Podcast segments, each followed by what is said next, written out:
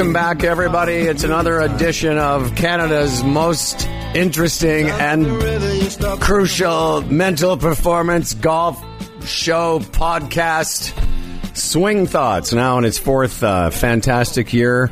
Uh, brought to you by TaylorMade Golf. TaylorMade Performance Labs, and of course the all new SimMax and SimMax OS irons. They've got some new irons on the uh, market as well. We'll get into that. Uh, as always, uh, I'm Humble Howard from the Humble and Fred Show. Uh, great to be with you on TSN 1150 in Hamilton. And uh, with me is a, a mental performance uh, maven and uh, all around great guy from o'connorgolf.ca, the uh, talented and congenial Timothy O'Connor. Hello, sir. Good morning. How are you? Fantastic. What a, another great opportunity to geek out with one of my best golf buddies. Uh, certainly, no one. I, I, I, think about this. I'm so lucky to have you because you know sometimes I start talking about this mental stuff with some of my other golf friends. They're like, "What? Why? You get you get the eye roll. Like, oh, it's. I don't know yeah. what's you know. Is it anything more boring than telling something somebody about your round? Is telling somebody about your mental process? Uh, but uh, I feel great having you with us. And let's get right to our, our, one of our returning guests. We were so lucky when we started. It was one of those great gets to have someone of his stature, experience, his um, acumen, also really articulate. Not a lot of professional athletes are able to talk about their sport in uh, such a full and uh, deep way as our uh, guest here today from mindtrackgolf.com. That's T R A K, mindtrackgolf.com. Let's say hello to Richard Dick Zokol. Hello, sir, and thank you. Well, h- hello to you, Tim, and you, Howard. Thank you very much. It's been a while since uh, we chatted, uh, particularly on this show. And that's right. It was at the time when I was starting Mindtrack, and now we have launched it as of uh, a couple weeks ago. Well, I'll tell you what, we're going to get into it in a second. It is really one of the most unique ways for golfers to improve that has really nothing to do, and it was part of our mandate to do this show, a way to improve without worrying about your golfing motion because the world, the internet is filled with Instagram videos and YouTube teachers, but this is something different and it's really in our wheelhouse, isn't it, Tim? 100%. This is, this is about that terrain, the six inches between your ears. And, uh, I've been really fortunate to know Dick since back when he was actually playing on the PGA Tour. Yes, we're that old. yes, we are. And one of the constants uh, that Dick and I have talked about through the years is been about how do we manage that landscape between the ears, our emotions, the decisions we make, uh, how we recover, all of that type of stuff. So it's really cool, uh, Dick, to see how this has come around to now. It's like uh, you've done you've been a lot of interesting talking about this, and now you've got a product that actually helps people with it. Yeah, well, thank you. There's um, golf is a very we all know anyone who's play who plays golf knows that golf is a, a very emotional, uh, um, uh, thought provoking, and and it and our thoughts and our emotions are very sensitive to our performance. You know, if we get too excited, we screw up. If we get too down, if our thoughts are in the wrong place, it's devastating to our game. And and and it's the same thing at the highest level. And, and I know that the industry has been diving into the swing mechanics and the swing techniques for decades and decades. In the last decade, it's been all the physical aspect. All you got to look at is Brooks Koepka's physical ability. But everyone's failing to look at Brooks Koepka's mental capacity. And, and, and there's this big, massive gap and uh, that Mindtrack is going after. And we believe we're heading into uncontested market space, and it's making a big difference to a lot of players like Taylor Pendrith. And when I created this back in 1999, in my latter part of the year, as I started, I had some big aha moments, and uh, it's time to get uh, Mindtrack in the minds of uh, all golfers. You know, I, I did some reading, and uh, you you sort of beta tested this on yourself. You were still playing on the tour. And and right. let's not for you people that are a little too young to remember, this is a, a two time winner on the PGA Tour. You're a high, high level elite player, uh, certainly in the top 100 in the world in your day, and and and yet you were curious. You know, you got the moniker Disco Dick because you were right. always, I think, curious about how the mind affected the physical. Um, exactly um, physical ability to play the game. So talk to us a little bit about the genesis of how you tested it on yourself, and then explain to people. Just continue what Mind Track is, how it began, and and then what it what it will how it will work for the average player. Well, you're you're bang on. My rookie year on the PGA Tour, I was always kind of my mind was getting in my way, like a lot of golfers. I was getting ahead of myself, getting excited. And the first six months on the PGA Tour in 1982, I couldn't make a cut and I was getting wound up and more wound up, and I knew I was playing well. And then I slapped on this thing called a Walkman in the very first round of the Greater Milwaukee Open, and I shoot 65. I'm I'm leading the tournament, and uh, and all of a sudden, this listening to music and the music on your your station that you open it up with Howard Tim is that era of music, and it allowed yeah. me. So at that point, I knew that golf was extremely psychological, and I, I dove down that aspect of it. So fast forwarding into early 90s, I won a couple of times in 92. One of the, my wins was an unofficial win, but it was official money.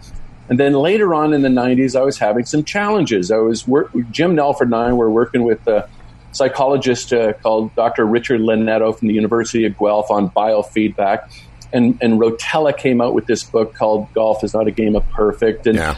the light bulb went on with a lot of us of being in the past and the present and the future.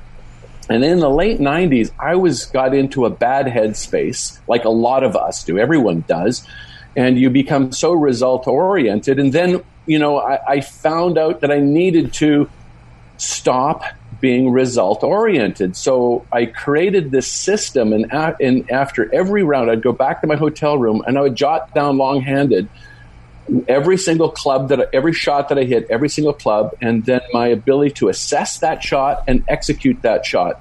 And I started to get really good at this, and I started to literally learn to detach emotionally from the result. So it was it wasn't until the U.S. Open in 2000 at Pebble Beach and uh, and I'm playing okay, struggling a little bit, but I make the cut and have a poor third round. But on the final round on Sunday, I go out there and I'm going, wow, this is it's U.S. Open, it's Pebble Beach, it doesn't get any better than this. And I'm starting to grab hold of this thought process, and I shoot 30 on the front nine. And and my caddy says to me, we're walking down the 10th hole. He goes, "Do you know what you shot?" And I said, "No, I don't." He says, "You shot 30. That's that's a it's a U.S. Open record, and I'm sure it's um, tied a record at U.S. Opens at Pebble Beach." And the aha moment happened when he told me that because usually that's a disruptive thought process yeah. when tells you where you are. Yeah. But the aha moment was I didn't care after he told me, and I continued to play on. That was the the magic moment, and uh, and that's when when uh, Mind Track really came into um, solidify, solidification. So that that's and I and I love that story. I read it uh, yeah, about a week ago. But but continue now. So somebody's going, oh, I'm listening to Dick Zokol. I know who he is. He's a smart guy, talented golfer. What is Mind Track? Mind Track Golf is a mental fitness app and platform for golfers. It's a personal playing performance command center on your phone. And it's a protocol that transforms players' perspective and their perception. It strengthens the golfer's attentional focus, their mindset, so they can optimize their performance. So when you're playing, you you have to have a very specific protocol. If you don't have it, you're going to go down the rabbit hole. You're going to project forward. You're going to collapse. You're, I call it uh, thought shearing, and and you're going to go down the rabbit hole like you know what I'm talking about. Oh yeah. And if you want to get really good at this, you've got to have a specific protocol. We have this in our app, and you this is the ex- thought fitness that you do, the thought exercise you do while you're playing, and you don't deviate from it. Because if you deviate from it, you're going down the rabbit hole. You're going to collapse. So I think what you're talking about, Dick. So the rabbit hole is, for the sake of example, I don't get off to a good start in my round, and I'm on the third or fourth hole, and I'm walking to to my tee ball in the fourth hole. And I'm going, oh boy, here we go, another yeah. crappy round. Uh, I thought I had it all figured out on the range yesterday. How come it's not happening? You know right. what? maybe I just suck. Maybe I will always suck. Is that what you're talking about? The rabbit yeah, hole? so ex- that's called, that's right. So it's a reference I call golf insanity. So it's repeating, you know, everyone understands the term insanity. So golf insanity is repeating the same thoughts and expecting a different result. So here's what, let me, let me talk about, so we understand what golf insanity is. Golf insanity is projecting forward to a result. It's looking back on a past result. It's giving value to what others think of you. And, uh, and it's occupying your mind. And I hate to say this because it's the title of your show is occupying your mind with swing thoughts, techniques. Mm-hmm. Uh, we that is golf yeah. insanity. But you understand, we call it swing thoughts as a play on words because our show has nothing to do with golf swings. Right. And, and, and learning to detach emotionally takes a very specific protocol. So what I do in MindTrack is, is we stop using the term um, uh, swing and we use execution. So there's okay. basically what it comes down to because swing, when, when you default to the term swing, people think of a technique, right? And, and that's, that's, it takes you down the rabbit hole. So what, and you can work on your swing all you want with your coach, and then you do that on the practice, and you separate it from the golf course. But when you get on the golf course, you use the term executions. So, you know, an assessment. There's there's two key performance markers on every single shot you hit. So when you condition yourself to stop thinking about the results, so you don't get ahead of yourself, put your attentional focus on assessing and executing the shot, then the score becomes a byproduct. Okay, well, why don't you do this? Let's do a little uh, MindTrack walkthrough. Yeah. So all we're on the first hole. Uh, I'm going to ask you a question about people sure. listening are generally higher handicap players. And I know a lot of them think, well, this is great if you're a good player, but this can work for any player. This so you're, so let's take an average handicap person who's got a 13 or 14 handicap. You're on the first hole of your, of your round. It's men's night or whatever. And so let's mind track a hole together. Right. Okay. So start us so, off. Okay. So, um, there someone's going to tee off in front of you. You're going to hit your tee shot, say in about 30 seconds. Okay. Okay. So, and you're watching the guy in front of you, and, and when it comes, so you've got to make a decision. What club are you going to hit? Is this a driver? Is this a three wood? For whatever reason. So, you first have to assess that shot. Your goal with every single shot is to assess the shot, pick the right, and that assessment includes, you know, the distance, the lie, the wind, how the ball's going to be affected, and you've got to make some type of decision on a shot. So that's the assessment. And then your ability to execute that shot. So if you step on, on the first tee and you're, you make, and so after you hit your shot, you, you grab your, go ahead, you want to? No, no, no, I'm just, this is a sign to Tim. Is, okay, I'm, so, I'm going to follow up a question. Oh, okay, gotcha. So, so then you you enter. You I pull out my app right then, and I enter my evaluation of the assessment and the execution of that shot. Now, now, Richard, excuse me for interrupting. So do do I do? So I've assessed that it's a driver, and I've done all. I'm going to hit it over uh, there somewhere near the bunker, and then I hit it. Then do I do I click into the app right away, or do I do it before? I no, you do it after the shot. Okay. Or you do it after the round. If you're if you're on the PGA tour, you can't pull out your phone, so you you enter uh, all your data entry in a post round examination. Okay. But because I don't play on the tour anymore, professional golf, um, I pull it out right then. It takes three seconds, and I enter. There's three evaluations on the app. There's a smiley face that represents excellent. There's a happy or a ha- less happy face that's satisfactory, and then there's a sad face that says unsatisfactory. You have a frowny. A lot of golfers will relate to the frowny that's face right. emoji. Exactly, exactly. so your cap, it's a key performance marker data capture. The club okay. used and your your your valuation. It doesn't matter if you're a pro or an amateur. Your evaluation of the assessment, your evaluation of your execution, and you go through every single shot of the round and you put in, and then at the end of every hole, you attach a shot lost or a shot gained events, you know, whatever they are, to each of those shots. So let me let me just say this. So let's say mm. I'm up on the first tee, I make an unsatisfactory execution. My assessment to hit driver is excellent, but my execution was unsatisfactory, and that ball goes out of bounds. Okay, then I hit my provisional, and that's excellent. I hit it, and it's, we're, we're playing a par four right here. Okay. So then I hit my second shot on the green, and I two putt. But keep in mind, at the end of the hole, I then go into the hole summary that happens at every hole, and I click the minus button twice on my driver because it attaches a two shot lost event to the execution of my drop tee shot, which is a driver. Mm-hmm. And then at the end of the round, because you do this, and it only takes a few seconds for each shot, your attention is on assessing and executing. And then you get these three reports emailed to you and your coach if you invite your coach on your share list. And you're going to get this beautiful picture of this score, this Mindtrack scorecard that's going to accumulate all your shot lost events or lost shot events in the round and shot gained events. And it's going to be, it's amazing how many shots you absolutely hemorrhage away. Everyone does that. And the key here is the most important or easiest way to improve your performance is to shore up all those lost shot events you have through a round of golf. Wow. Absolutely. Howard and I have been talking about this for about four or five weeks around uh, Howard is a, a, very experienced tournament player. Uh, mm-hmm and he's been helping me around that. And so much of what we've been talking about is how to take those doubles, the others out of it, and, and that's really such a key to scoring. But uh, I want to just go on a bit to say so.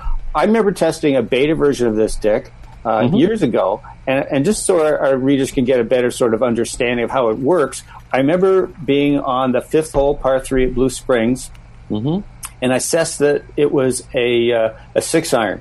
Yep and uh, so that was a shot a hit, and it went to the back of the green and over. So I gave myself a, um, I guess a smiley face or whatever we were using for the execution, right? But a sat- dissatisfactory for the assessment because I was picked wrong. the yeah. wrong club. But right. the, I absolutely just hit that so solid. So the execution was good, but not the assessment. But what I really think that's very cool, uh, what you've done here, uh, Dick, is you've now brought in the whole strokes gained thing into it. I think that's really cool because yeah. it's another metric. You know, you Timmy, can, I, I, was going to say I agree yeah. with you, Tim. It's almost like a strokes gained for mental performance. Yeah. That that is less complex than the Broadie information for the average person, but but also in a in a way that what I love about it, it, it detaches you from a, from the score on the on the card because that right. often is is misleading, is it not?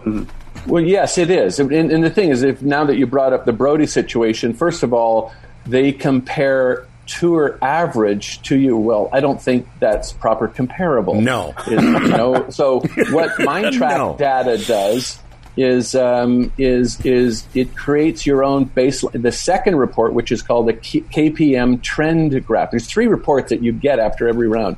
There's a KPM trend graph. So after you play about three rounds of golf with this and, and enter your data, you're going to create your own baseline standard. So then the next round you play, your your your KPM trend graph is going to measure your today's performance against your baseline standard. Now we've right. got some some traction here, yeah. and and you're not comparing it. So when I hit a ball out of bounds, it's a two shot lost event, or if I three putt from ten feet, that's a one shot lost event, and it could be because I misread it, which is the assessment, or it could be um, um, how I executed that putt, or a combination of both. There's a very important relationship between assessing and executing that really determines you, me, or Tiger Woods as a golfer. And in any given situation, that's how well you perform. Uh, back to my original question about a lot of times people hear us talking to experts like you and they go, Oh, that's great because you guys are good players or this is only for good players. But I would argue that mindtrackgolf.com, yeah, it would be great for someone like me that wants to excel at a tournament. But I think it would be extra great for a 15 handicap where a lot of those handicap strokes are lost because of poor assessment, the wrong club at the wrong time, and I right. think those assessments lead to poor executions. Right. Because if you're trying to, if you're a 15 handicap and you're trying, I get a story later about I, I uh, I gave a guy a, a comment the other day around the practice screen. He got mad at me because he's a 15 handicap. He goes, "Oh, I'm going to go practice my flop shot." I said, "Why don't you not?" Even try and hit a flop shot today, because Right. if you're Right. hitting a flop shot from a, uh, uh, uh, you've you've um, short-sighted yourself, you just get it back on the green. So Exactly. I think for the higher handicap player, learning to assess, you know, that the evaluation was a problem. Right. That I put a seven iron in your hand, you lay up on a par five, your execution's going to improve. Right, right, exactly. So here's what the app does for the golf coach is these reports get automatically emailed to the user's coach if they put the share list in. So this golf coach is looking at this player's, let's say he's a 15 handicap, their student's performance, and they look at him, look at his round performance, and they see that they lose all these shots. The ma- the majority of the shots were, say, around the putting green, and it shows that this individual's assessment of which is reading the greens is way off, and he's hemorrhaged about eight shots around the green, Yeah. which is a very common thing. Well, that golf coach is going to look at it and say, "Hey, Mac, well, uh, you know." Let's scrap our driver lesson tomorrow so we can hit the dis- get you the distance. We need to get you more informed and better prepared on how to read those greens because that's where you're hemorrhaging eight shots around. So it allows that coach to assess their performance, not hitting it on the driving range because you know what? The driving range doesn't matter. It's not That's golf. People, it's not golf. It's it's that's that's where you practice. But you want your key performance marker data on the golf course, and it involves your ability to assess the shot, your ability to execute that shot, and that's the protocol that you have to uh, perform. Dick. I love where you're going with that because uh, that's another thing that Howard and I have talked a lot about uh, in the last couple of years on this show is that golf is what happens on the golf course. Right, right. And the range is, I mean, it's just not golf.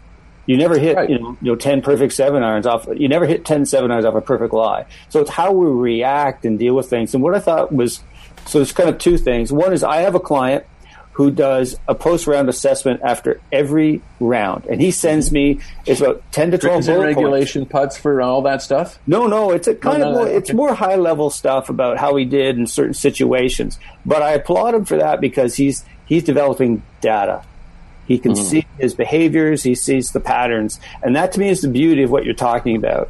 Is that this to me, and I actually I would be more prone to do it after the round because Dick, when I had your beta version, I didn't like doing it between holes. I found it took me out of the round, took me out of the camaraderie, but I can see it's very easy to do post round. Well, in, in, in, to speak on that is I Yeah. do it like it takes me three seconds because I'm used to it. It's kind of like Yeah. any type of coordinated exercise. The better you get at it, the quicker you're doing it, and it, it's not. But but I think the key point is is, is that. Um, Uh, and it'd be useful for all levels of golfer. You start to build some data so you can see, just like you mentioned, you know, like why are you spending all this time hitting Right. drivers and five irons? You And- need to be working around the green, perhaps. Right. And and did you guys hear how when I beta tested it with uh, Taylor Pendrith, what it did for him? Did you read that in Yeah. the press releases? Yeah, very interesting. Why don't you tell that story? I'll tell you what we're going to do. Uh, people that are listening to the radio show, we're going to uh, hold uh, Mr. Richard Zokol over and talk about mindtrackgolf.com uh, for a short time when we come back from our first break here, which is coming up in a couple minutes. So tell the story of uh, you working with a another high level touring professional and what it did for them. Well, last year in, in 2019, we got the beta product and we beta tested through the year. So I gave it to Mike Weir, and he was playing on the on the uh, Corn Ferry event, and it stabilized his game. He started, you know, he said, "Wow, I, I forgot how unaware I was around the green." So it made his level sharpen, and it stabilized his game. Then I went to uh, Golf Canada and, and sat down with uh, the the uh, Laurence Applebaum and asked them that I have a product that I think will very much help um, your young pro squad. Okay, I'll tell you what. I made a mistake, uh, Richard, like we do in Okay. life. Uh, we're we're we're gonna get right into our break now. I apologize. We're 30 seconds away.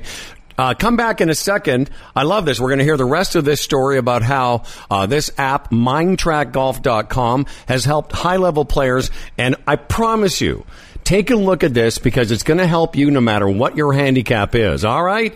This is Swing Thoughts, uh, brought to you by, as always, TaylorMade Golf. We certainly appreciate their help and support. And we'll come back with Richard Zokol uh, when we return. Get a shiver in the dark, it's raining in the park, but meantime. All right, welcome back uh, from the break.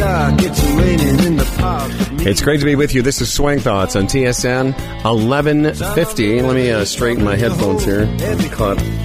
There we go. I'm Humble Howard from the Humble and Fred Show. Tim O'Connor's here from o'connorgolf.ca. Uh, great to be with you. Uh, thanks to our good friends at TaylorMade. Uh, they got some new irons uh, that are just sweet uh, the new 790s. But don't forget the all new Sim and Sim Max Fairway uh, woods or metal clubs. Experience lower CG and higher launch. Visit TaylorMadeGolf.ca to learn about the V Steel Sole and multi material construction. Uh, Richard Zokol's here. The other day I was on a driving range and uh, there was a couple kids there hitting some balls. And one of the kids pulls out a uh, wooden driver. I said, Excuse me, I said, Excuse me, son, like the old guy that I am. I said, Do you mind if I look at that? Because I was intrigued by what it was. It was a Stan Leonard. Wow. Stan Leonard oh, with the screws in the face of the, it was the size of, it was a hybrid. And I said, Would you mind if I hit it? You know, it's COVID times. I didn't want to be rude. He said, Yeah, go ahead. And I got to tell you, I flushed that thing and it felt, I felt almost uh, emotional. It was nostalgic, you know? It, guys, it came off the face so softly. It went about this. It went about as far as my five iron, but it came off the. it go my seven. The seven ninety five iron is ridiculous, but it, it was. It was. Uh, I just wonder when's the last time you would have hit a uh, a wooden headed club. Me? It, anybody? Yeah, go you, Dick. You uh, you played on the tour. Yeah. Well, I, I, I, I started using a metal wood in 1979. So I was a, in college at BYU. There was a very it was the first TaylorMade that came out. And they wanted to give this golf club to Bobby Clampett. You remember him? Yeah, they called oh, it yeah, Pittsburgh Persimmon and and he didn't like it, and I loved it, so I used it in the WAC championship and the NCAA championship in 1979. But uh, you're right, going back to a wooden-headed you know, club is like hitting, a, you know, a marshmallow with That's insert. right. Yeah, it was pretty funny. Loops off the club face. Uh, Richard Zokol's here. We wanted to tell you this. We wanted you to tell us the story uh, what happened to Taylor Pendrith's game once right. you started using your app. I just want to let yeah, everyone so, know, just just so we know, if you've just joined us, Richard Zokol's here, former uh, PGA Tour winner, longtime Canadian golf uh, voice, very smart guy who's developed something called legend. MindTrackGolf.com. That's M-I-N-D-T-R-A-K golf.com. And before the break, Richard was talking about how this app and this philosophy, this system, uh, has helped tour players already. So yeah, so last year, uh, 2019, I was at the Canadian Open in Hamilton, and I met with Jeff Thompson and Laurence Applebaum, and um, and talked to them and said, I've got this product that we're beta testing. Mike Weir had try, has been trying it and so forth, and I think it'd be great to very much improve the the mental perspective of your young pro squad. So they said, yeah, this is perfect. So the Canadian Tour event's going to be in Kelowna, is where I live, and uh, Gallagher's Canyon.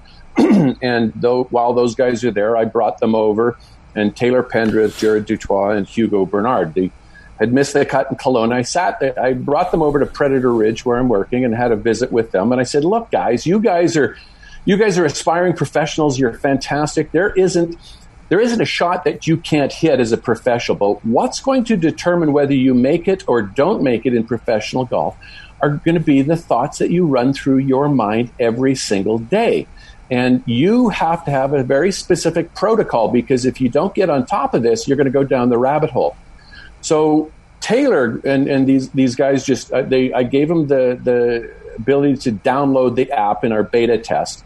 And then Taylor just went on a tear. He went after missing the cut and Kelowna. He went T48, T16, third, second win, and then two weeks later, won again for a second time by eight shots. Wow. And Taylor gave me, he said, Yes, absolutely. This got me back to the way I thought when I played my best.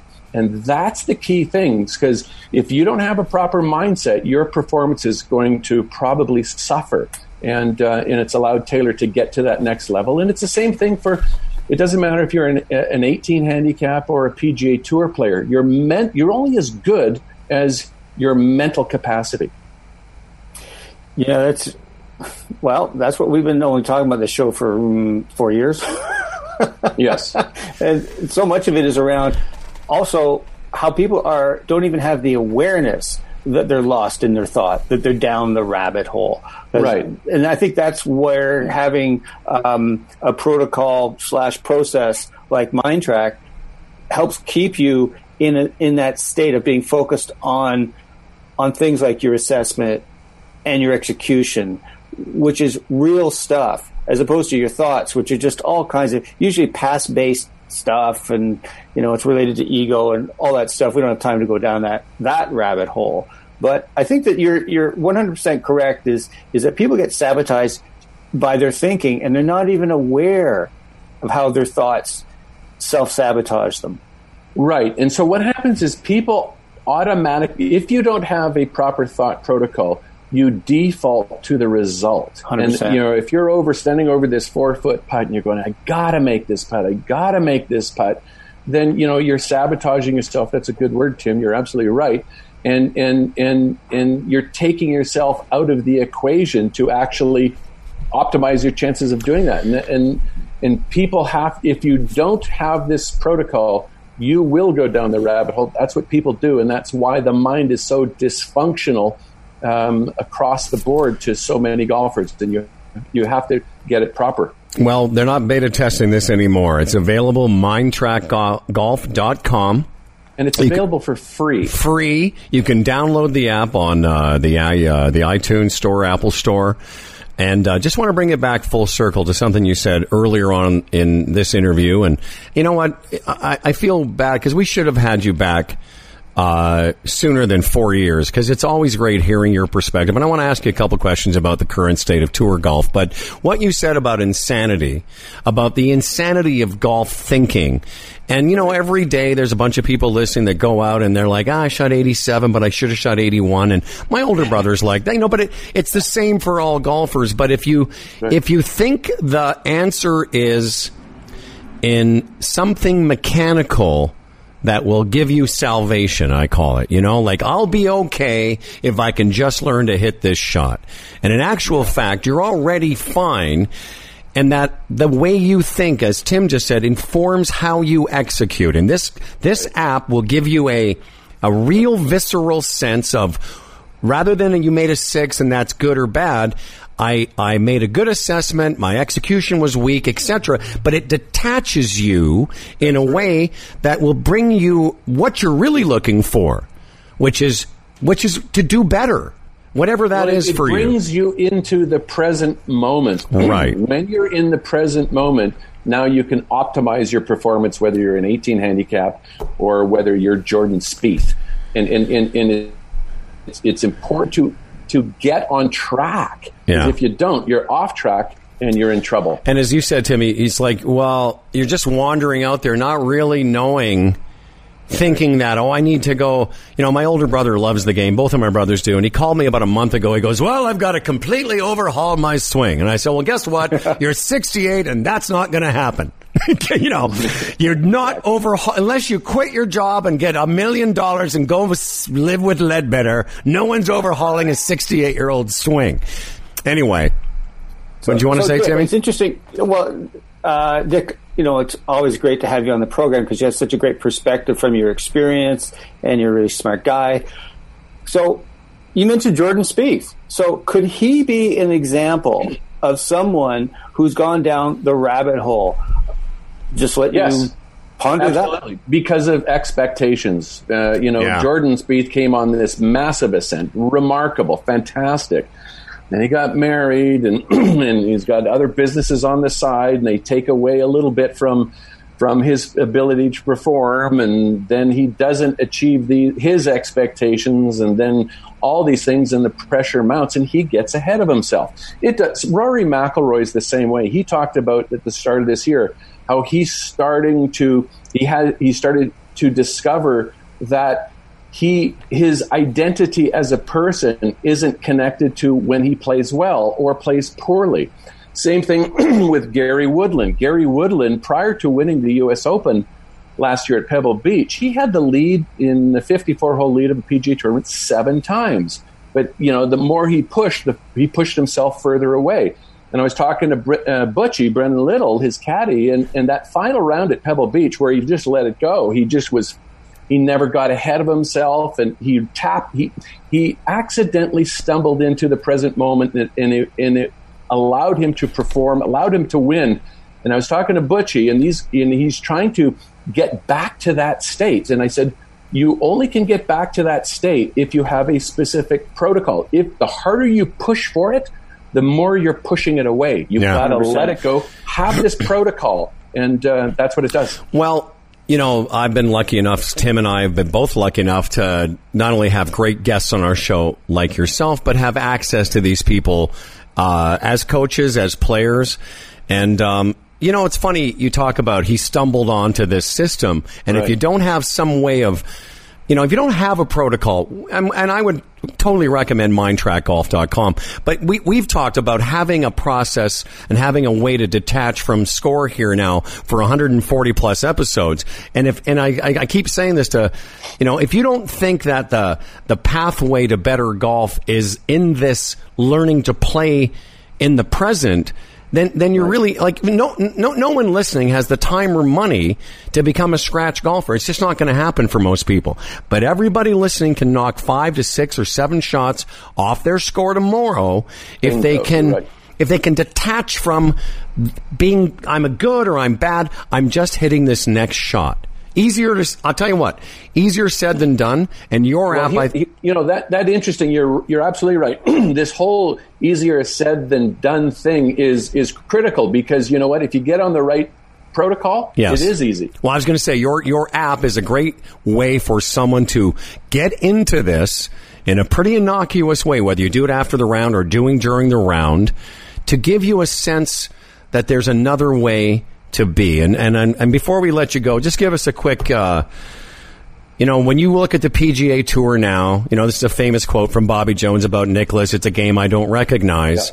And I still play with some younger guys. I played with a couple of young kids last night. I hit my best drive of the day somewhere out there. I, you know, got a good bounce and hit it 280. And this kid I played with, 35 year old, hit it 45 yards by me. I'm like, all right.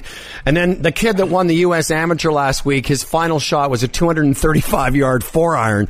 When you see those numbers, what does a perf- former PGA Tour pro- professional think of that? Well, I mean, I am in that old school camp, and and and when I, you know, this golf ball that we're using, it doesn't spin very much, so it go makes it go far. And I would love to see, and I hope the R&A and the USGA and Golf Canada get back and they bifurcate the rules because you got to give every advantage you can to any amateur golfer. But if you play professional golf, I'm a strong believer that there should make this ball spin a minimum rate, a lot more than it does right now, because that way these mishit shots uh, that technology makes up for should be going into the trees. And I, I, I think we need to kind of get a better balance of accuracy and performance rather than just the long ball. Okay. Okay, I can't help. I can't help this. Do you think that Bryson DeChambeau is going to push that forward in terms of the governing bodies I pulling do. in the reins on the ball? I do, and and and I want to give all respect to Bryson DeChambeau with what he's doing. He is playing within the rules. 100%. He's, He's pushing. out. He's maxing it out, and he's performing, and it's impressive. Yeah. So we're going to watch him see what he does in the in the playoffs, and it wouldn't surprise me if uh, if he can get to number one in the world. But you're right, Tim. I do believe that uh, the governing body should govern this and uh, and pull it back. Well, if you think about other sports, you know, uh, other sports that involve balls don't leave it up to the individual players or teams. Like you don't go into St. Louis and play the Cardinals, and they have a different ball than you do in Toronto. Uh, I. I mean, yeah, for amateur golfers, we need as much distance as we can. Sure. And, you know, I can, well, you know, I've hit a couple drives this year at 60 years old. I was playing with another buddy of mine, and I'm like, that must have hit a sprinkler head because I can't hit it that far. Um, Richard, thank you so much for this. God, it's great talking to you, and and uh, what a what a great thing you've done. Mindtrackgolf.com, currently available and free, and uh, we can't recommend it enough, my friend. And well, well, thank you very much. And we're going to be in an Android product next season, so we can make sure you you act, are able to download it too, Howard. All right, So, my friend. Uh, all the best, you. and s- stay healthy. I appreciate that. Good to be with you guys. All right, Thanks. Dick. Good to see you, man. We're just going to say we like to say end meeting, my friend. End Right. meeting. There's uh, Richard Thank. Zokol. All right, see you later, Dick. You know, I uh, you're just going to say, well, wait till he goes. Oh, there we go.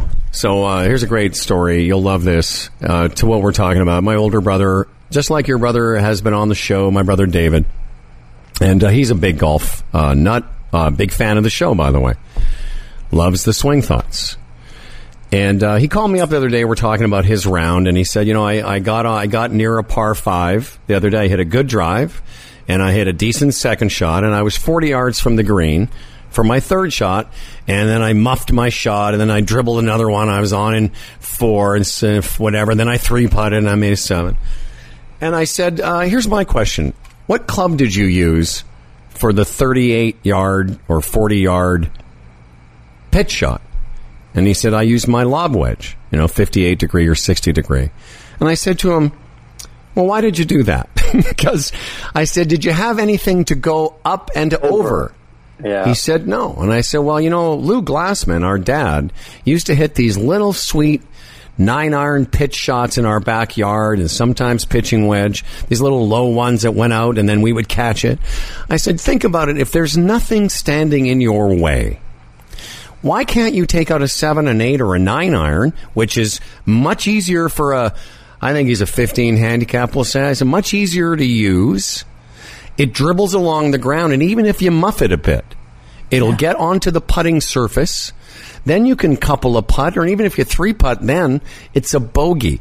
The reason I use that as the, uh, is it the word apocryphal or the archetypal example of how guys lose shots?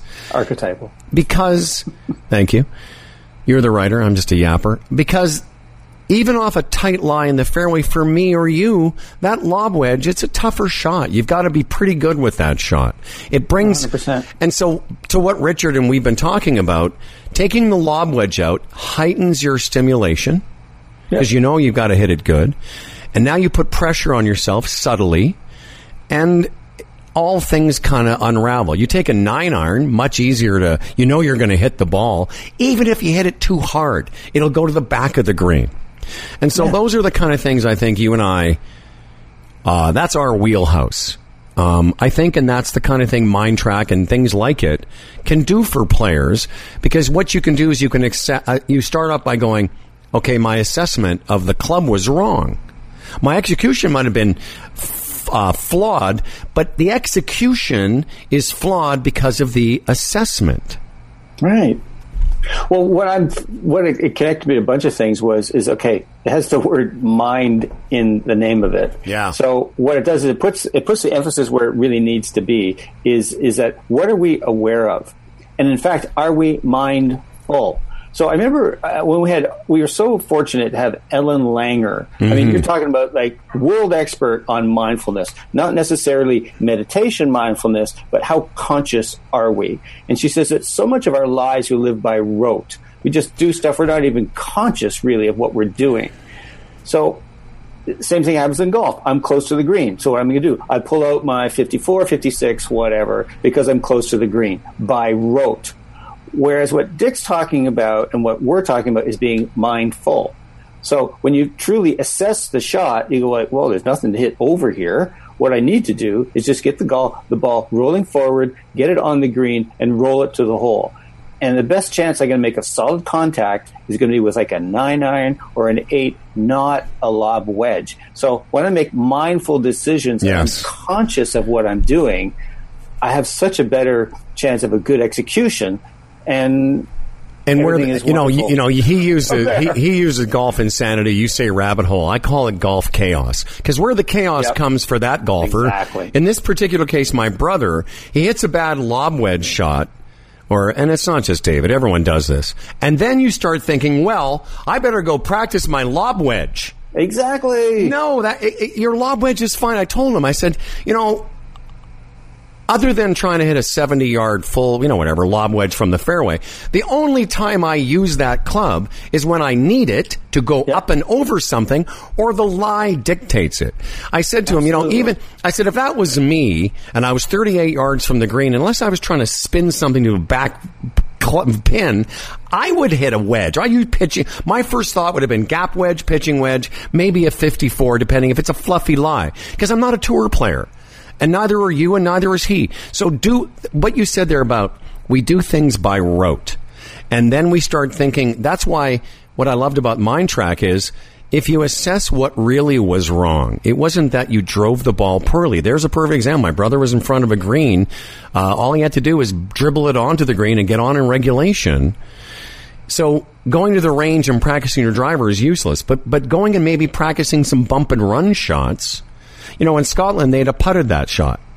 No, You know? absolutely. Yeah, it's, it's funny. Uh, the timing of, of of of this is very interesting. So last night, my son Sean and I are at uh, Guelph Lakes, and uh, we're just so we hit some balls, and we're on the practice green, and he's he's working on his chipping, and he's hitting these shots and going. He's he's actually on a hill, and they're going up in the air, and they're landing about eight ten feet short of the hole and stopping. I said, uh, Sean, um, you don't need to hit it over anything, do you?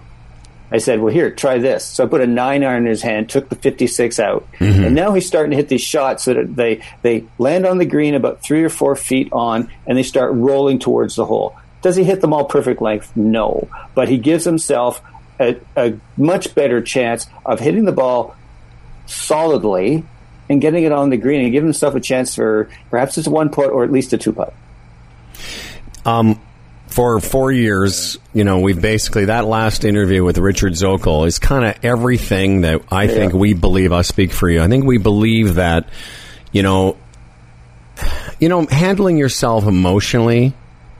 Uh, we've talked a lot about that, but what happened? Just the way the, the way that putting a, a nine iron in your hand versus a lob wedge, what those things do is not only they easier for your golf, they're easier on your mental outlook for the day. You know, because you know I, I I'm gonna for the podcast extra today we're gonna have you download the show. I mean we love being on TSN, but there's more to be had here. Tim's gonna talk about uh, your recent club championship experience, which I want to explore. And I'm going to tell you about another round I had where it wasn't a very good score, but I left the golf course feeling really good about how I handled it because how you handle golf chaos is part of the game.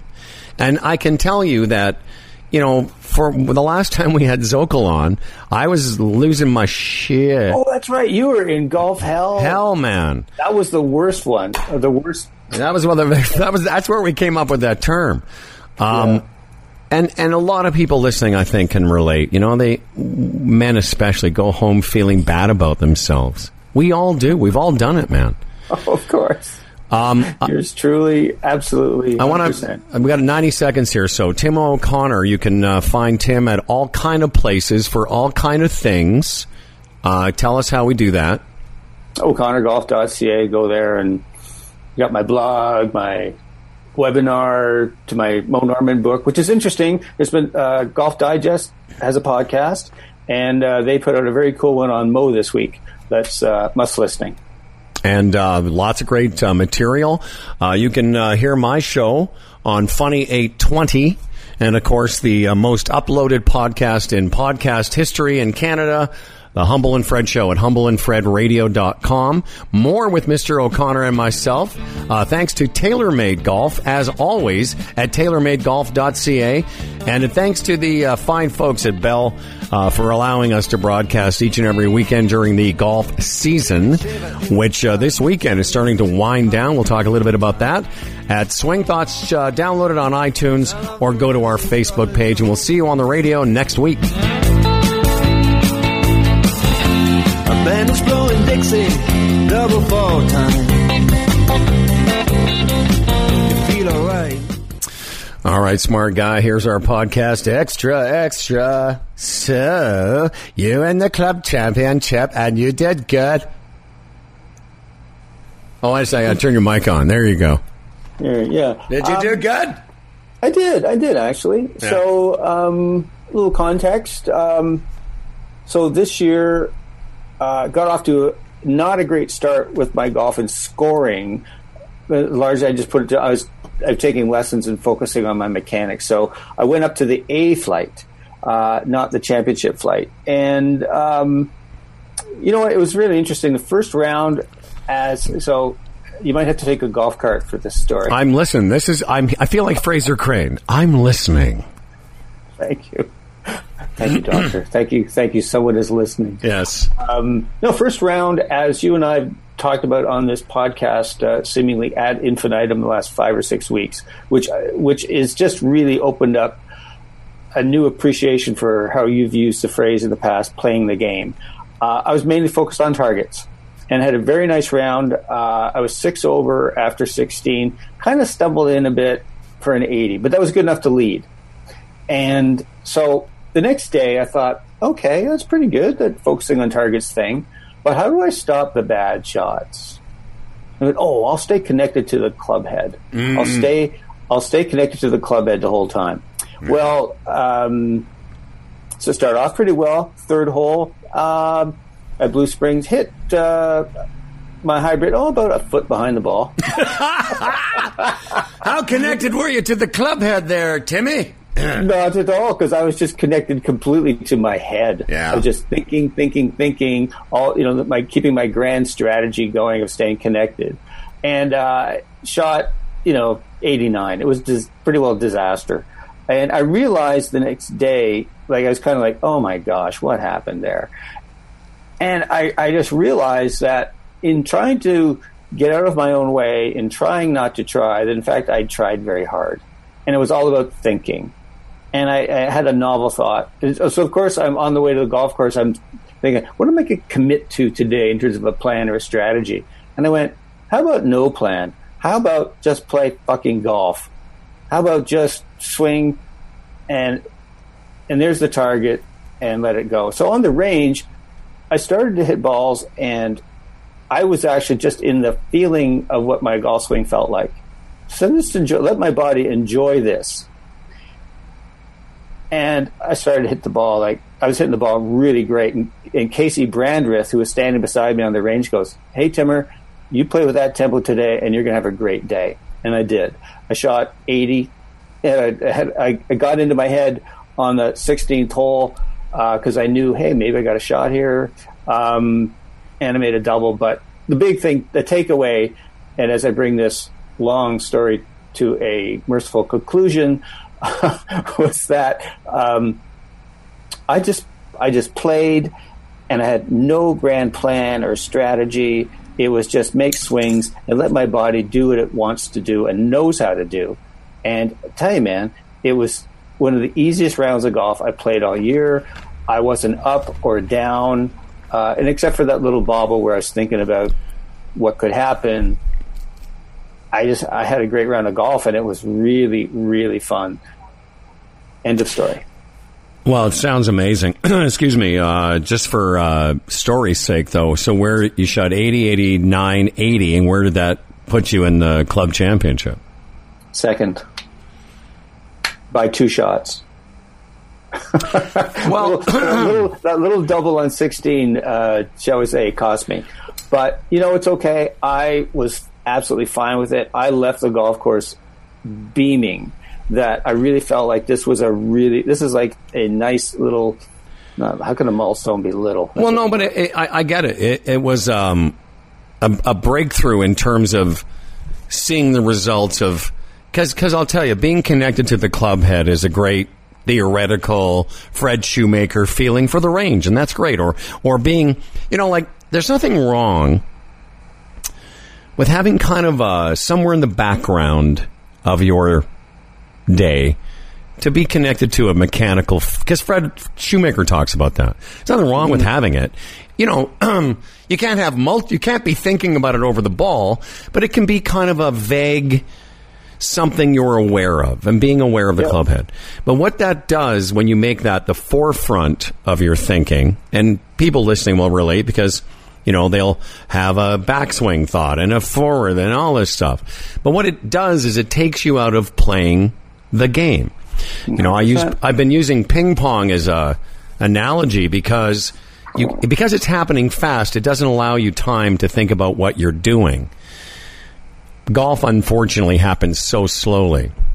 What I love about your story, and it was I'm tickled for you, as I was texting you during the weekend, like, I'm you know, buddy, going from the I'm going to hit it there, and then I'm going to hit it over there, and then I'm going to. That's what the game is. Yeah. It, and and the problem, and, and Richard called it insanity, and I say chaos, but the problem with most of us is that we just keep thinking the answer, and I say this respectfully, is in turning your torso faster. It's not.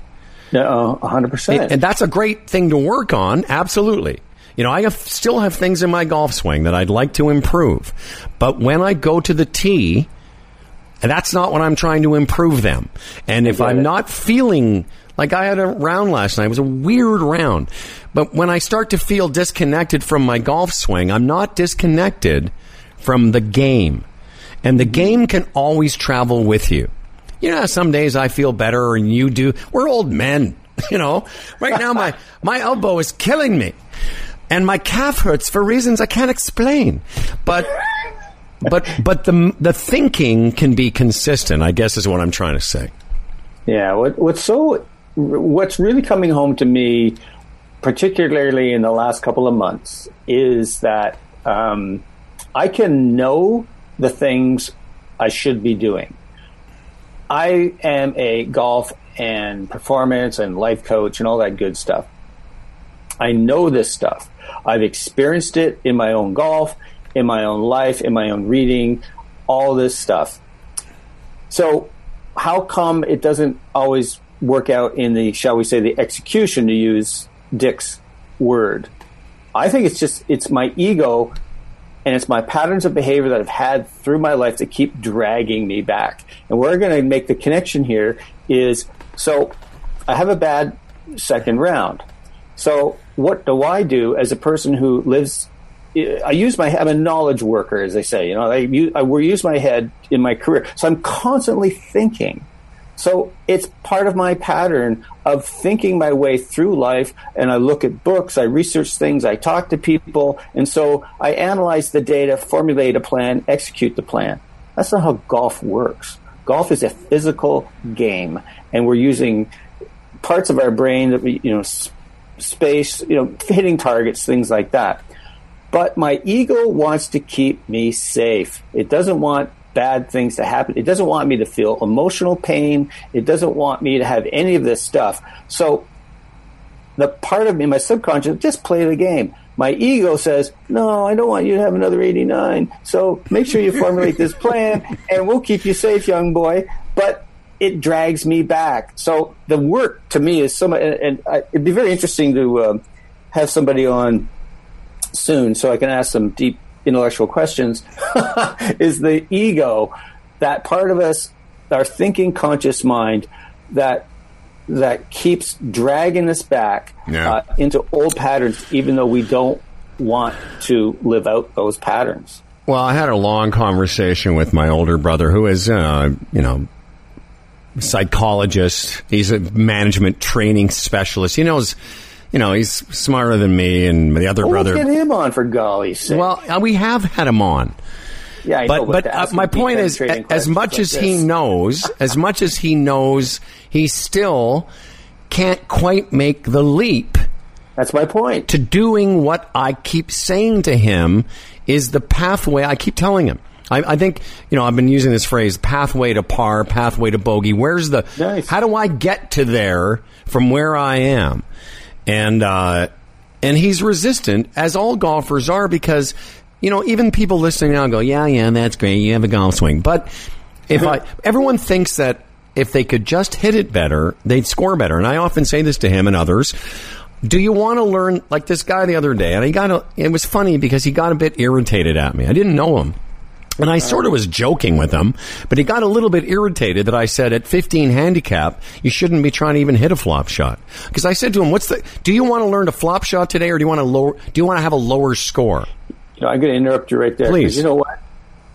you operate. This sounds haughty or elitist, but you operate at a higher level of consciousness than him around golf. You have a higher golf IQ. Yes. So he couldn't understand what you're talking about. And I know that. Uh, you know, thank you for that. And because I, I will tell you, my golf uh, IQ is better than my actual handicap. I, I know stuff that I can't, that I'm still struggling with. But one thing Absolutely. My hands up to say, Oh, okay. too, sir. Yeah, like well, and and and, and you t- well you of course do. I mean, like and and and the 89 you shot if we you know if we were to take it apart i promise you there's eight shots in there. There's seven shots in there that have nothing to do with how good a golfer swing guy you are. Because the first moment i saw you set up before i even knew the shanking uh, episode but before i even never forget Talk never about rabbit forget it. holes. Oh my god, that's golf insanity. best best day ever. But the, as soon as I saw you set up over a golf ball, I knew you were a good player, and yet it doesn't always show up, and it's Yeah. our egos. So my point about my brother is he there's still a resistance. You know, he has. He was telling me about a hole at his golf course. He always triples it. I go, then why don't you tee off with a fucking five iron? Just you know, like seriously. Because the reason they don't, we don't, is because we, well, I have to do this. I played a practice round on uh, Monday uh, for the uh, Senior Am qualifier. I'm playing next Monday. And the first hole, it's Nobleton Lakes. Good little golf course. Haven't played there in years. First hole has a bunker at about 225, another one at about 240, and out of bounds to the right. And uh, after uh, playing the hole, I looked back. I looked back at the hole, and I was doing some laser measuring, and I thought, you know what? First of all, I'm not hitting driver. I'm not hitting three wood. I may not even hit hybrid off the first hole. It's about 530 or something. I'm going to go, I might even go four iron hybrid, wedge, nine iron, something, because I don't need to. And, Right. and I promise you, if I, I- I'll be the only guy teeing off with a hybrid because it doesn't matter to me if you want if you want to see me hit a driver, let's go to the driving range. But for me personally, my my my goal is what's the pathway to the lowest score I can make on this hole. Because if that's your if you could adopt that as your uh, mantra, it's my mantra. Then you'll then you'll make decisions that are based on that. Not I'm supposed to hit a lob wedge here because everyone else does. Love it. And, and I'm come right back to what I was saying earlier. That's playing mindfully. Yes. That's not being by rote. That's not, oh, it's a par five, reach for your driver. Yep. No, it's, it's being in the moment and assessing it. Again, we can make so many cool things uh, that connect here. And as, as we talked about with Dick, so assessing the situation. Do I need to hit driver? Nah, that brings this, this, and this into play. Three wood? Nah. Hybrid? Yeah, it gets it because I'm going to be laying up anyways. I'm going to be laying up anyways. I would say. why do I? Yeah. No, I was going to say if I'd say if you're listening and you you get to a par five, the chances of you hitting it in two are negligible. So what's the point? The point is to try and get as close to the green in regulation as you can. So why don't you just get it in play? And I'll tell you, I have got the ball in play more this year uh, than I, I I have had a far fewer way left or way right drives because I'm not trying to hit it as far as I can on every tee anymore. I just Yeah. decided this year I wanted to be like one of my favorite senior golfers is a former tour player named Lars Melander.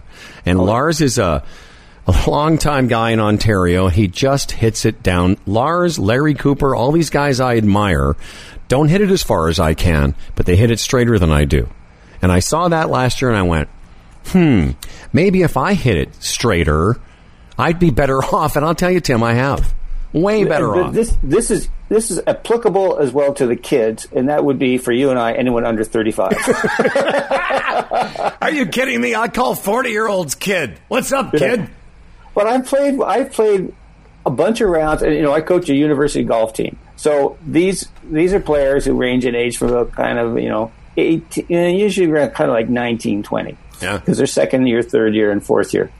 They hit the ball a freaking mile. Like 330 drives are nothing for Yeah. these for these players.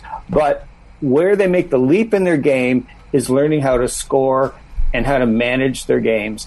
And and that's why they're really good players because they can shoot low scores even when the game's not you know in the slot as they say Yeah. because they they they they make aggressive swings to conservative targets and that is you know you and I've talked about this a, a bunch of times if I caddied for this person I've got a bunch of bunch of people I know I've played for this year Yeah. played with this year including a guy in a match there's no way this guy should have taken me to this. I should have taken him to the 17th hole. Like I'm I agree. guy taking it out there.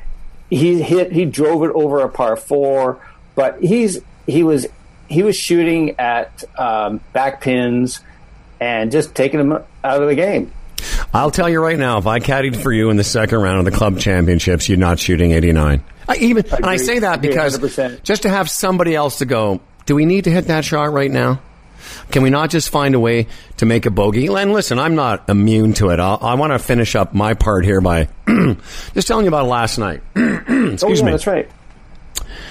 I was playing with my buddy Paul Gortner. Uh, just won the club championship at my course, probably for Oh, the ninth. Yeah, probably for the ninth time. Gortner, Oh wow. Gortner's a great good player. He's been on the show.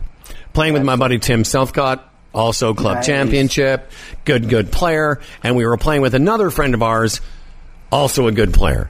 And uh, it was a weird round for me last night because I started off. I, I, I took a week off, so I'm a little bit rusty. And I start off. Everything seems to be on full. Like, you know, I hit it there, I hit it there, hit the first three greens in regulation, make three pars. On the fourth hole, I hit a beautiful drive, and I hit it. The it, it was a weird. I made a bad decision. I should have hit the shorter club, but I tried to hit a longer club and cut it, and I pulled it, and I ended up with a 60 foot putt that broke. I'm not even exaggerating. I it broke so much left to right that just keeping it on the green was an accomplishment. I, it, it should have gone off the green. And I thought I hit a decent putt, but once it broke to the right, it was breaking downhill.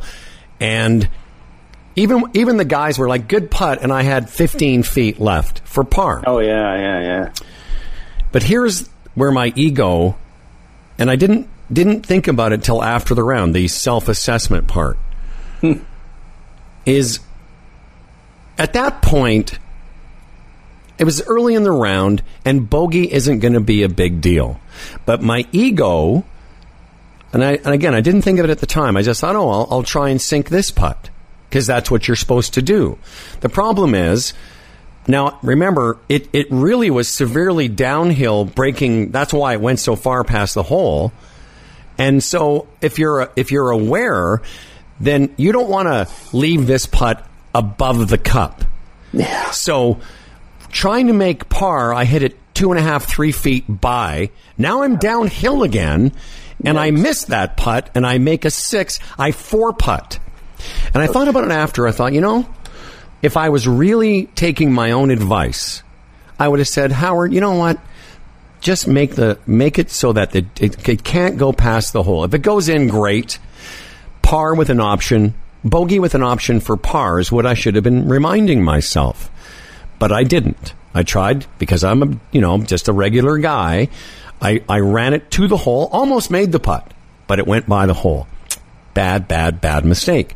Now that six affected me Yeah. for the next few holes. I shot 44 on the front nine last night. I went from being even par, and for the next seven holes, I was nine over par. I, and and I kept trying, but I was just on the wrong minds. I don't know. I wasn't mad. I was. In fact, Tim came up to me at one point. He goes, "I bet you're redlining." I go, "You know, not really. I'm just sort of enjoying the night." I was walking. It was beautiful. I said to myself, It'll come back, bud. Don't worry. And if it doesn't, mm-hmm. if it doesn't, who gives a shit tonight? I'm playing with Paul and Tim, enjoying myself. And that attitude, eventually I figured it out and I shot under par for the rest of the round and shot 80. So I went 44, 36.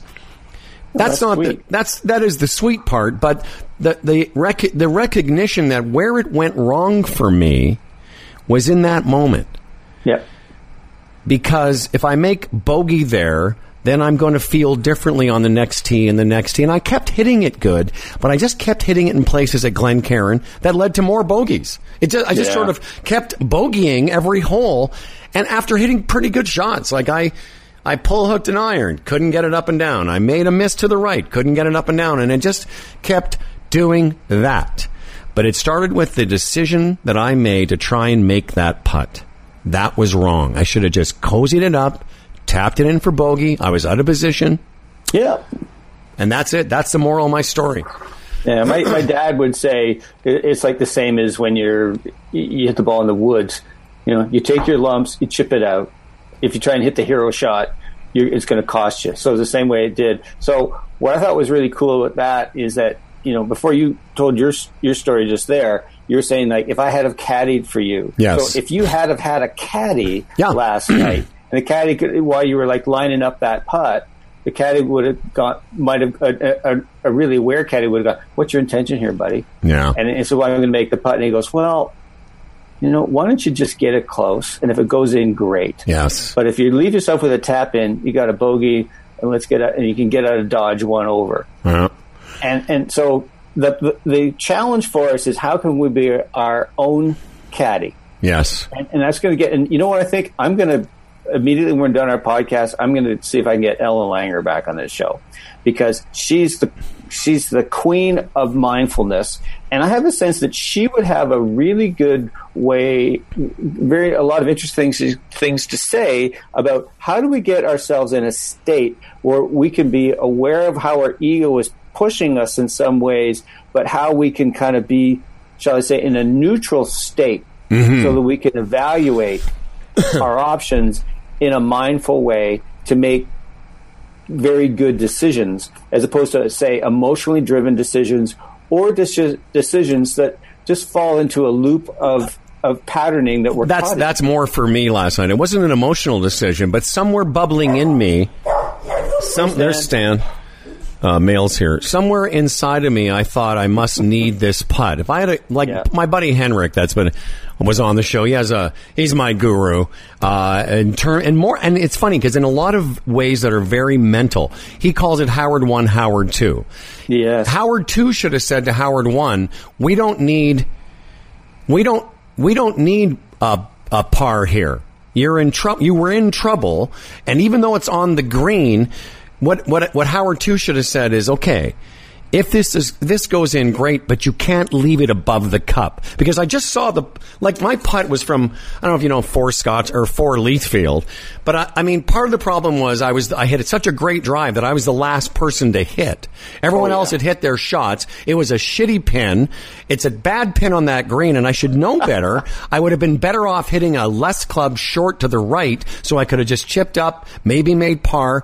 But where I hit it was in such a bad spot on the green. Yeah, it was a green regulation, but I because I wasn't thinking about how severe that downslope was. A good caddy for myself would have been, yeah, bud, just don't leave it above the cup. If it goes in, fine. If not, you're better off being two feet short. And those are the kind of things. What do you got your putter?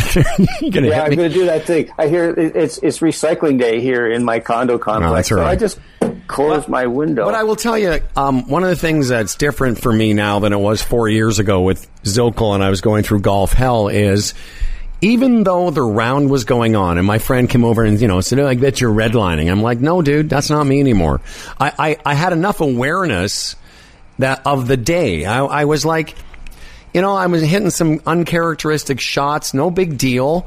Golf, it's like, you know, I used to think, and I think a lot of people think that, I used to think, well, I guess I can't golf anymore. I have to overhaul my swing. I forgot how. I just knew that this night didn't, de- my enjoyment of this night wasn't going to depend on my score. And listen, I'm a one handicap.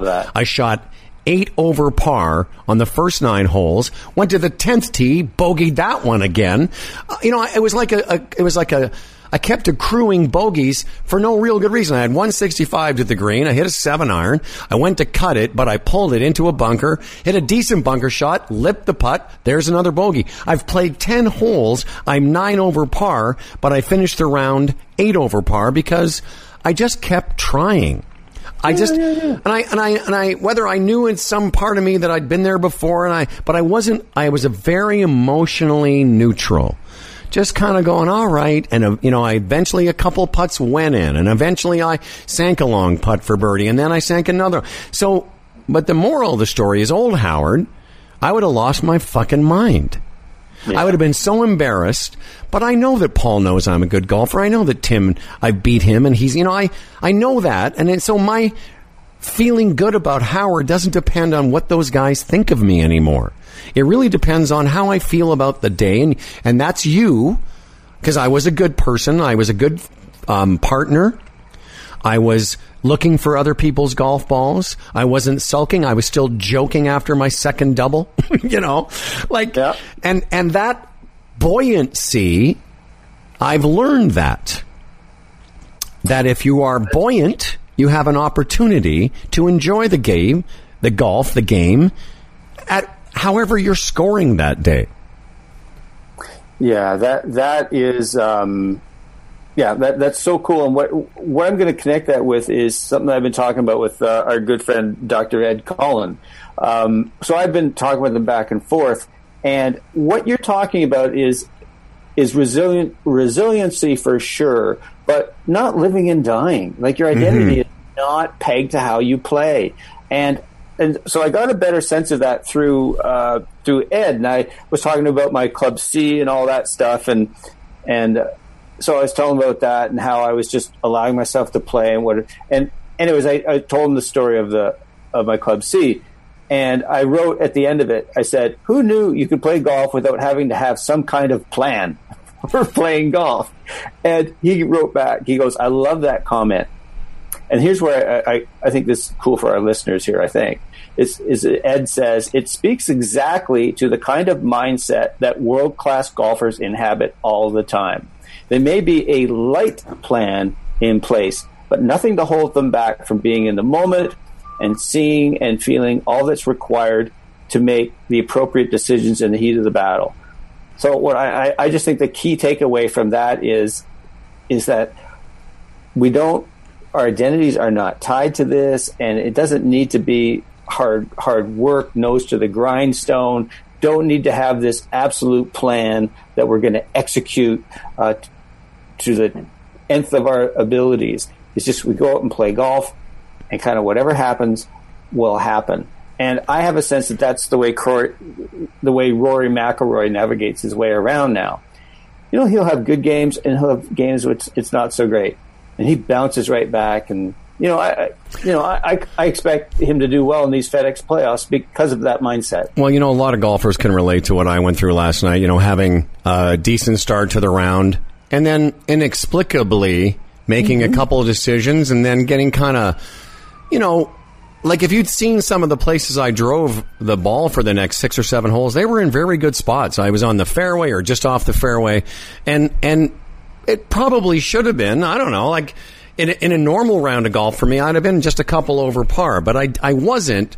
But what I didn't do, and I saw our good friend Nick Tricilio in between the nines, and he said to me, "How you doing?" I go, "Well, I'm making a lot of bogeys, coach."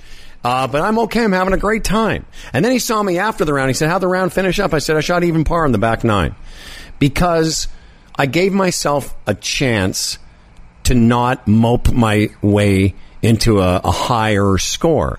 Because when I Yeah. putted out on the last hole, I made birdie on the last hole. I hit a beautiful, hit the green in two on uh, nine spay, Beautiful 30 footer, just lipped out for eagle, tapped in for birdie. And I, I sort of left the course going, you know what, buddy, like that was as good as I could do. And I know everyone would love to shoot 80, but you know, for me, that's a pretty high score. But I didn't care because I knew as driving home, like I never gave up on any shot. And, and learning to grind, as people say, I don't like that word anymore, but learning to do that is a skill. I didn't have it when I met you. I did not have it. I- can tell you that was only four years ago. I didn't have it.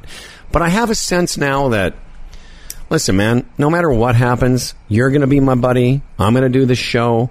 Chances are the next round will be better, you know? yeah Cuz it it's just it's it's not less important to me. I love to shoot 71 last night, but I also have some experience of to draw on that sometimes if 89 was the best you could shoot that day, then it's better than 90. Yeah, absolutely. But it's also, um, I had, you know, again, and people may go, yeah, yeah, you, what are you selling me here? and, and, you know, it, it, the score, yeah, we can make score important. And, you know, most of us who, who play this game and are avid, well, complete obsessive golf nerds, yeah. we want to score well. Yes. But the game has greater gifts than just the score. Yes. And that's that's just like you had you know an exchange with a buddy on the golf course that you laughed so hard your stomach hurt. Yes. Or you just stood there and you're just looking out over the trees or something, you saw some birds and, and you just like for like five seconds, you were gone from the world because you're just transported by the scene in front of you. Golf gives us those gifts as well. Yeah, you know, this one of the care one of the guys in the group last night I haven't seen since his wedding a couple years ago. Young guy, new family, good good player. Used to be a member, came back for men's night, and so we were still joking on the front nine. Like, and it's funny because when we when the round was over, he said, "What'd you shoot?" He, he was like seventy five. I said, "I was 80. I said forty four in the front. He goes forty four. I go, "Yeah, dude." He goes, "I had no idea." And the reason he didn't have an idea is because I wasn't making it an issue for ever, everybody you in the group. pouting and all that. yeah, and, and he said to me after, he goes, you know, I had no idea. He said, because I was hitting it. That's the weird thing about shooting eight over for me, is I was still hitting it pretty good. I just, you know, some days, I know we say this, some days, it, you, you know, you can't be sharp all the time. Exactly. And other people don't freaking They, care. oh, that is, that's it. He did They not, don't care. all he cared about in in essence was and all we really was that we were all still joking with each other and we're having fun. We're having and we're fun. having a good time. And and, and, to me, it's so much of golf is just the uh, the needling. Like my, so I play in a group at Blue Springs called Pin Seekers. Yeah. And my favorite times are like I love playing, obviously, but some of the best times are on the range before. And you got like eight guys hitting balls, and someone says something, and everyone breaks up. Yeah. You know, or you're having a beer or a, some kind of beverage afterwards. Uh, I know everyone has different choices. Um, I think we all understood. You could just leave it at beer. We get it. Okay. You're having a beer or maybe a cocktail because not everybody drinks. Okay. or a Coke. Or a Coca-Cola. Um, yeah. And anyways, that to me is is all part of it is sitting around talking and, you know, how the Leafs coughed up another one or whatever. And it's just the banter because that's all part of it as well. It's just ha- hanging out, having fun. Because I think for a lot of people, that is their escape from not that we need not that our lives are horrible, but we need time to escape and be with a community of like-minded people. And that's one of the beautiful, beautiful things about hanging out with fellow golf nerds is you can talk about things like, hmm, I can't get my five iron to turn over, Yeah. Well, listen. and other really important things. It's one of the blessings of hanging out with you, uh, O'ConnorGolf.ca. I got to get going. I'm going to be playing with our friend, uh, friend of the uh, Humble and Fred show, and friend of Swing Thoughts, uh, Rudra Rishi Oh, Maharaj. Um, I'm playing it. saying that. I love it. I, you know, it's just the most lyrical name. Uh, I'm going to play at a golf course I haven't played since before I joined Club Link. So uh, out in Oakville is a course called uh, Piper's Heath, a very fine little golf course. Oh yeah, yeah. Yeah, really good little track, and uh, we're going out there. So I'm looking forward to that. And uh, you are a beautiful uh, human. I wish you nothing but the best. that back at you. And uh, to Rudra. Haven't seen him. Well, I haven't seen anybody in a long time. and uh, you and I and uh, new uh, Ronan, our buddy, uh, joined uh, Glencairn. We'll uh, we'll all get together before too long. I hope. Okay. Absolutely. Okay. Peace, well, young man. Good show. You're a good show. Cheers. I'll see you later, Timmy. Sounds very Let's just breathe.